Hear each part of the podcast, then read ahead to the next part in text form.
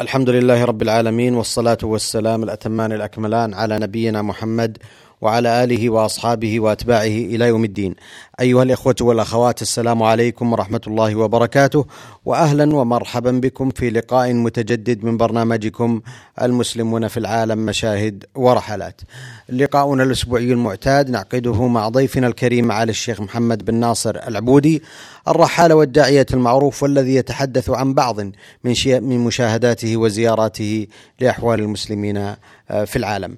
آه، معالي الشيخ محمد في الحلقة الماضية قطعنا الحديث على استرسالكم بسرد عدد من المشاهدات لزيارتكم آه، للسويد وأحوال المسلمين هناك. آمل أن تواصلوا مزيدا من تلك المشاهدات والأحوال للإخوة هناك.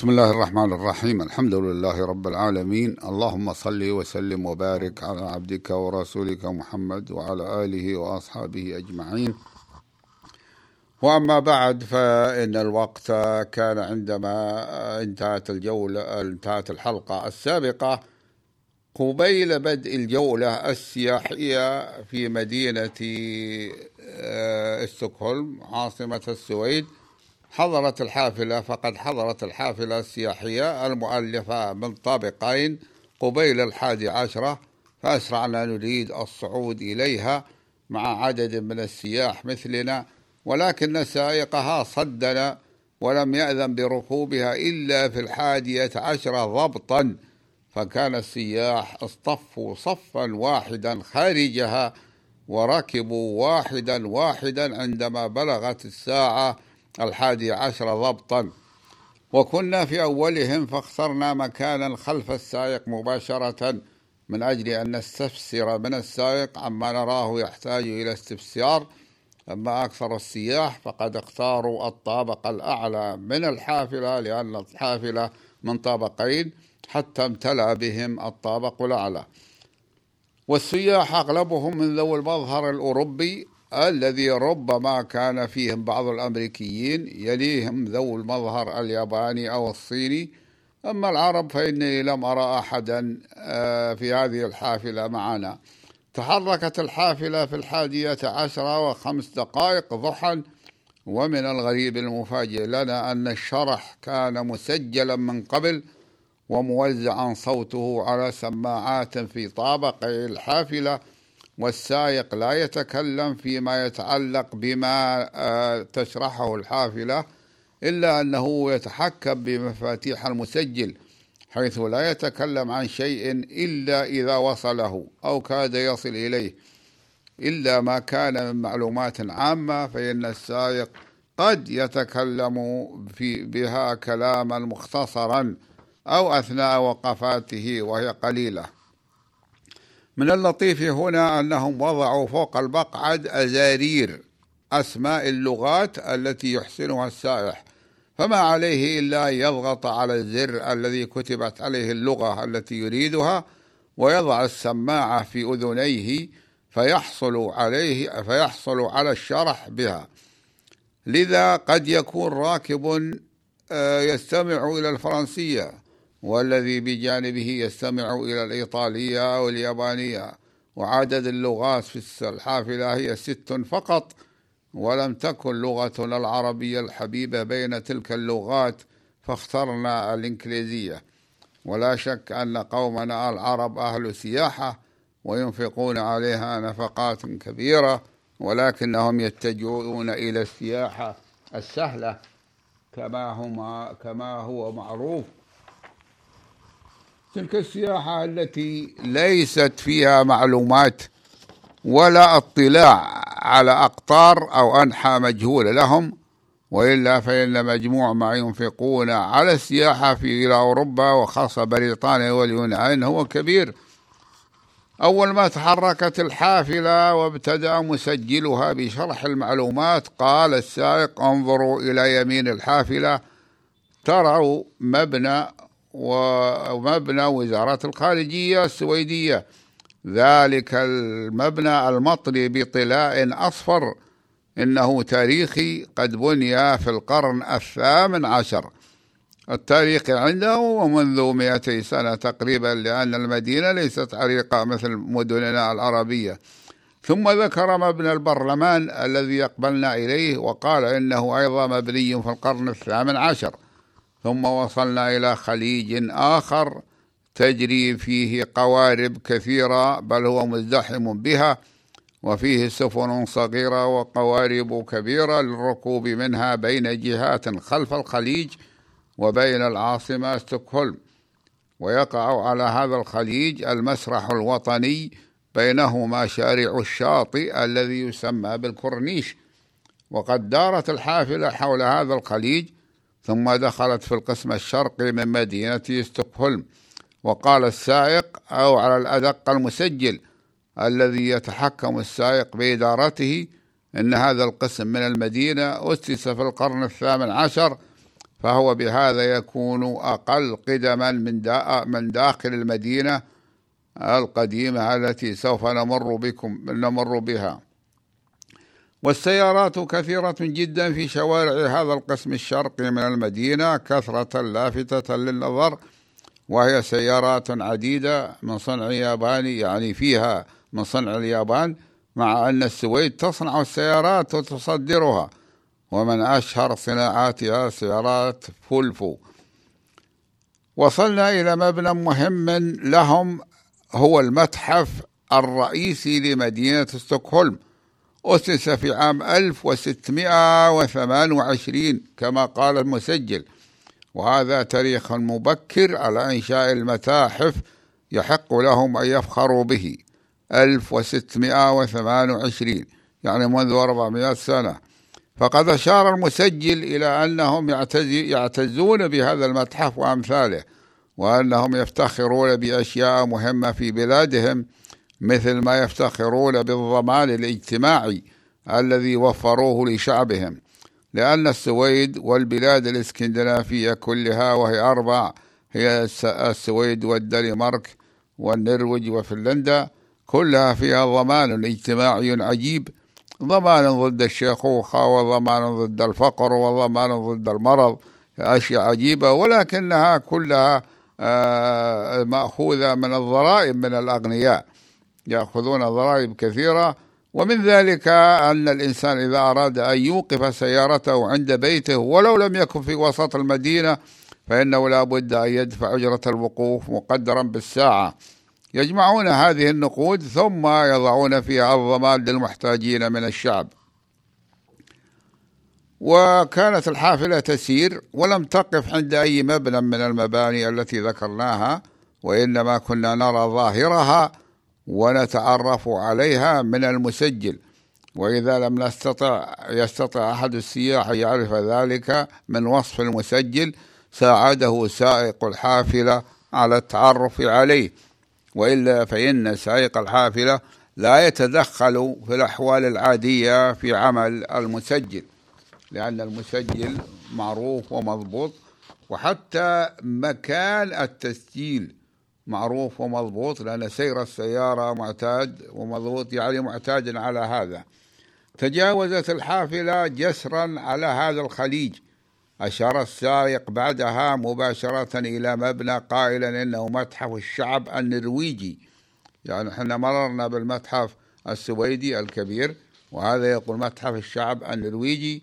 فيه كل ما يتعلق من معلومات ومخلفات ونحو ذلك تتعلق بالنرويج. ذلك القطر المجاور لهم. وليس هذا هو الذي دفعهم إلى تخصيص هذا المتحف له. يعني ليس مجرد المجاورة وإنما ذلك لكونهم كانوا قد حكموا النرويج وتحكموا بمقدراتها لفترة من الزمن مثلها في ذلك مثل فنلندا التي كان السويديون قد حكموها فترة طويلة. فربما كان هذا المتحف قائما وموجودا إبان أن كانت النرويج مهيئة عندما كانت آه، النرويج تابعة للسويد. وقد نوهوا هنا بأن الغرض من إنشاء هذا المتحف النرويجي هو لدراسة تاريخ النرويج. هم يعطون المتاحف أهمية كبيرة لدراسة تاريخ الشعوب التي تقع فيها أو التي تخصص لها. وسارت الحافلة بعد ذلك بهدوء تام. فلا صخب ولا أصوات ولا حديث مرتفعا من الركاب. حتى الشرح يتم كما قدمت من مسجل لكن لا يمكن سماع صوته لأنه تسمعه من خلال السماعات التي تضعها في أذنيك. وحتى التدخين ممنوع منعا باتا في هذه الحافلة. مثلها في ذلك مثل أكثر المرافق العامة. ومما يجدر ذكره أن شركة الطيران الإسكندنافية التي تشترك السويد فيها ومعها أيضا آه، الدنمارك والنرويج وفنلندا تسمى باسمها المختصر ساس. الشركة هي من أوائل شركات الطيران التي حرمت التدخين على طائراتها في الرحلات الداخلية تحريما مطلقا. كذلك حرمته في الطيران ما بين كل دولة وأخرى من دول اسكندنافيا. أشار السائق باهتمام إلى الحديقة العامة التي ذكرها ونحن نصل إليها وذكر أنها أنشئت في عام 1838 وهي واسعة ومنسقة غير أن نفعها أو لنقل إن أثرها لا يبين في هذه المدينة أو يتضح وضوحا ظاهرا. وذلك لكثرة الأشجار غير أنها متصلة متشابكة مما آه، في مواضع ومنسقة منفصلة في مواضع أخرى. مع العلم بأن الحديقة العامة في البلدان المطيرة قد كفي أهلها الجزء المهم من التعب عليها وهو سقيها فلا يحتاجون إلى سقيها أو ري أشجارها وأعشابها لأن مطر الصيف وثلج الشتاء يكفيهم مؤونة ذلك. البلاد في الشتاء يسقط عليها مطر ثلج كثير وهو مطر كما نعلم يذوب ماء متجمد يذوب ويسقط عليها أمطار في الصيف أمطار وليست ثلوجا. لاحظت أن معظم هذه الحديقة العامة الواسعة فيها أشجار آه، مهذبة وذلك طبيعي لأنه معتنوا بها ولكن فيها بعض الأعشاب الطبيعية. وخيل إلي أنها إلى أن تسمى ميدانا أقرب من أن تسمى حديقة لأن الأرض أو لنقل الأماكن الأخرى الخالية من الأبنية هي خضراء مشجرة مثلها. وهي تصبح كذلك أيضا في جزء كبير من السنة أيام البرد حيث تسقط أوراقها وتتسع الأماكن التي ضيقتها فروع الأشجار فيها وتصبح كغيرها من الخلاء لأن الأوراق كلها تسقط وكذلك الأعواد الصغيرة تتكسر ولا يبقى إلا الأعواد الكبيرة والأقشاب من الأشجار وكأنها الأشباح رمادية اللون. وقد سرنا في الشارع الذي بقرب الحديقة وأكثره يباري أحد خلجان مدينة ستوكهولم. وفي هذا الشارع قضبان عربات الكهرباء القصير الذي يسمى الترموي. وكذلك يسمى آه، الترام في سوريا يسمى ترمواي في مصر. ويسمى في سوريا ولبنان آه، الترام وهم كانوا يعرفونه من زمن بعيد ولكنه في القاهرة ألغي إلا من آه، شارع واحد. وكان يسير في شوارع المدينة عندنا وفي تلك المدن العربية. ولكن الآن يسير في هذه المدينة الراقية المتقدمة. لماذا؟ لأن الإنسان يركب في هذه المواصلات العامة ومنها الترماي ولا يضطر إلى أن يأخذ سيارته فينفق عليها من الوقود ويصعب عليه الوقوف بها في الأماكن داخل المدينة لأن ذلك يحتاج إلى نفقة. وقوف السيارة كله بنقود. ولكن إذا ذهب بالأماكن بالمواصلات العامة استراح من ذلك كله.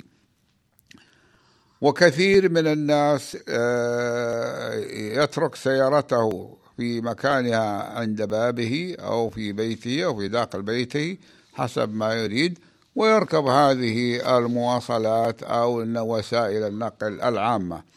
ثم وصلت الحافلة السياحية التي نحن فيها إلى منطقة صغيرة من المدينة اسمها يوجين.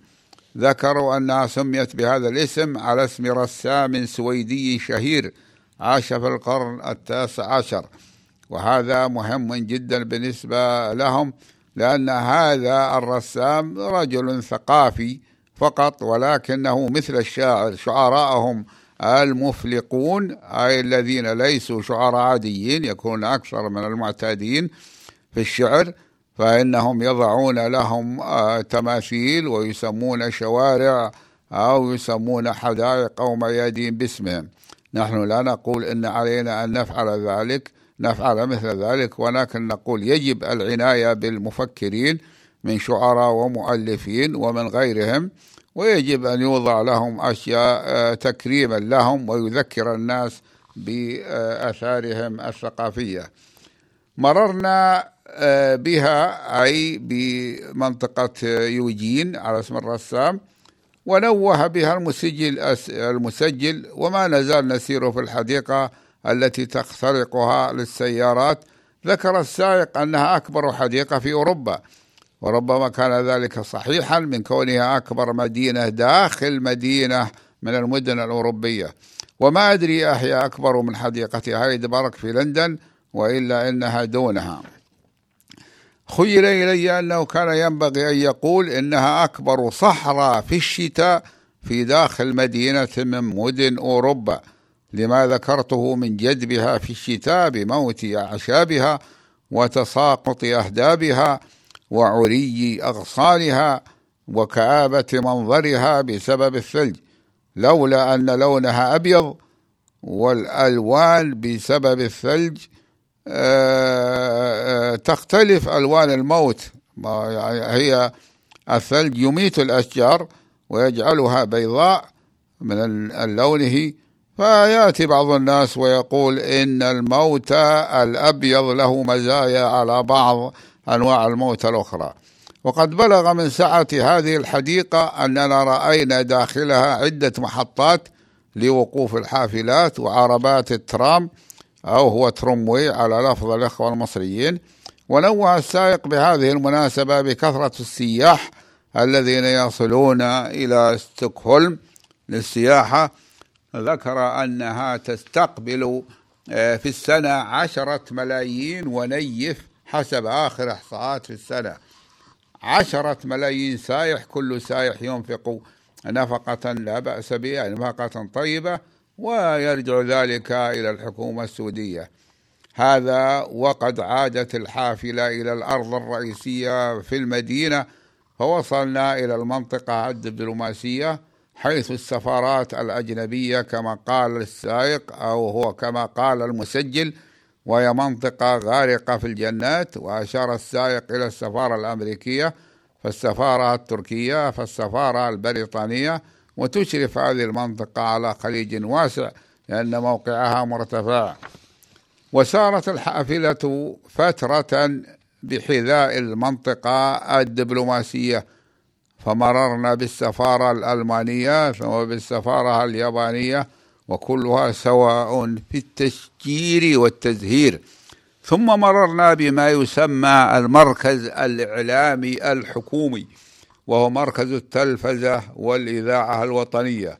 قال الدليل إنها تشتمل على ثلاث إذاعات للراديو وقناتين تلفزيتين وهذا يعني هذا المركز الحكومي ولا يتكلم على الإذاعات والتلفازات الخاصة. تجاوزنا ذلك إلى أبنية اعتبرها قديمة نسبيا فذكر أنها بنيت في عام 1980 وقال لاحظوا أنها تتميز بنوافذها الواسعة. وقلت في نفسي لماذا تكون نوافذها واسعة مع أن البرد شديد وربما كان مرجع ذلك إلى الحاجة للمزيد من النور في الشتاء المظلم. أما موضوع الستر عن العيون فإنه لا أهمية له هنا كما هو معروف. ومع كثرة السيارات التي تسير في الشوارع وسيارتنا تخوض فيها فإن الهدوء المعتاد بل إن الهدوء هو المعتاد وهو السائد. فمحركات السيارات لا تسمع لها أصواتا. أو يخيل إليك أنها قد خرست. ولا يخطر ببال المرء أن يسمع منبه السيارة ولم أسمعه قط. ولكن الغريب أن السيارات ليس فيها محركات تصدر أصواتا نشازا. ولا نشازا لا ينسجم مع أصوات عامة السيارات. كما لا تسمع كالتي نسمعها في البلدان المتخلفة في الإدارة. ولا تسمع صوت سيارة أنبوب الدخان فيها معطوب أو فاسد. وربما تفننوا في الإكثار من وسائط الانتقال العامة كالترماي وهو من الحافلات التي تسير على آه، قضبان آه، تحت الأرض. وكذلك الحافلات الأخرى التي تسير على عجلات من البلاستيك أو من تحت الأرض. فوق الأرض تسير على عجلات من البلاستيك على ست عجلات وتسمى في مصر ترولي باص. وكذلك آه، الحافلات الصغيرة الحافلات المعتادة التي تنقل الناس أيضا لها محطات في الشارع. كل هذه وسائل النقل العام موجودة ومتيسرة. وتغني الإنسان عن الحاجة إلى أن يذهب بسيارته إلى كل مكان يريده. مررنا بموضع أولمبياد رياضي. كان قد عقد في السويد وأبنيته مطلية بلون أحمر ولم نقف عند تقف عنده الحافلة ولا شرحت أمره بأكثر مما ذكرت. ثم وصلنا إلى منطقة من المدينة أسمها الدليل المنطقة المركزية. أي المدينة القديمة وهي تتألف من أبنية معظمها من أربعة طوابق وجميع نوافذها ليس فيها شرفات من التي نسميها بلكونات ونوافذها مستطيلة مربعة. ذكر الدليل أنها بنيت في بداية القرن العشرين وفي هذه المنطقة المركزية تقع المكتبة الملكية. ولم نقف عندها أيضا وكنت تمنيت أنني أملك الوقت لدخول هذه المكتبة. ومررنا بحديقة في جانب بعد ذلك مررنا في حديقة في جانب من المنطقة المركزية أسماها أبو قاردن أي حديقة كاردن ذكر الدليل أنها أنشئت في القرن السابع عشر. ومن ذلك ترى وعيهم المبكر لإنشاء الحدائق والمرافق العامة في المدن.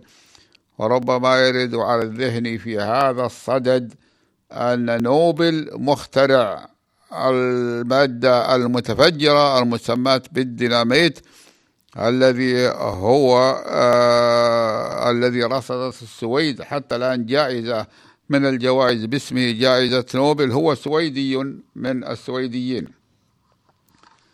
ونوه الدليل بأول شارع في المدينة كما قال وصلناه وقال هذا أول شارع في مدينة ستوكهولم بني واسمه شارع الملك كونغستان.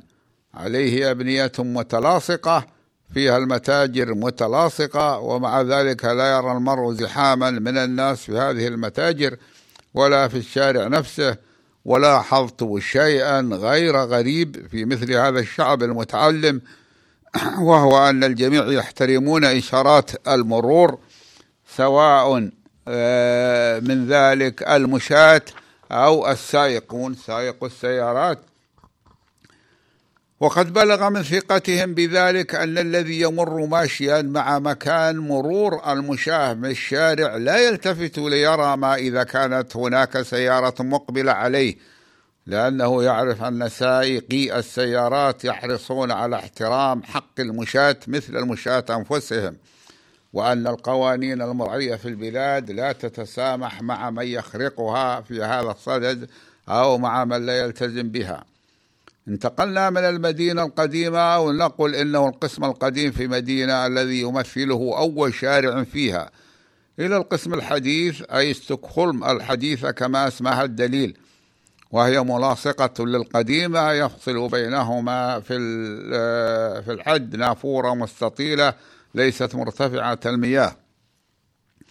ورأيت طوائف من الناس حولها جلوسا على مقاعد عامة عادتها البلدية وهي مقاعد مستطيلة وهم يتشمسون أي يتلقون أشعة الشمس في شهر أغسطس الذي نحن فيه الآن.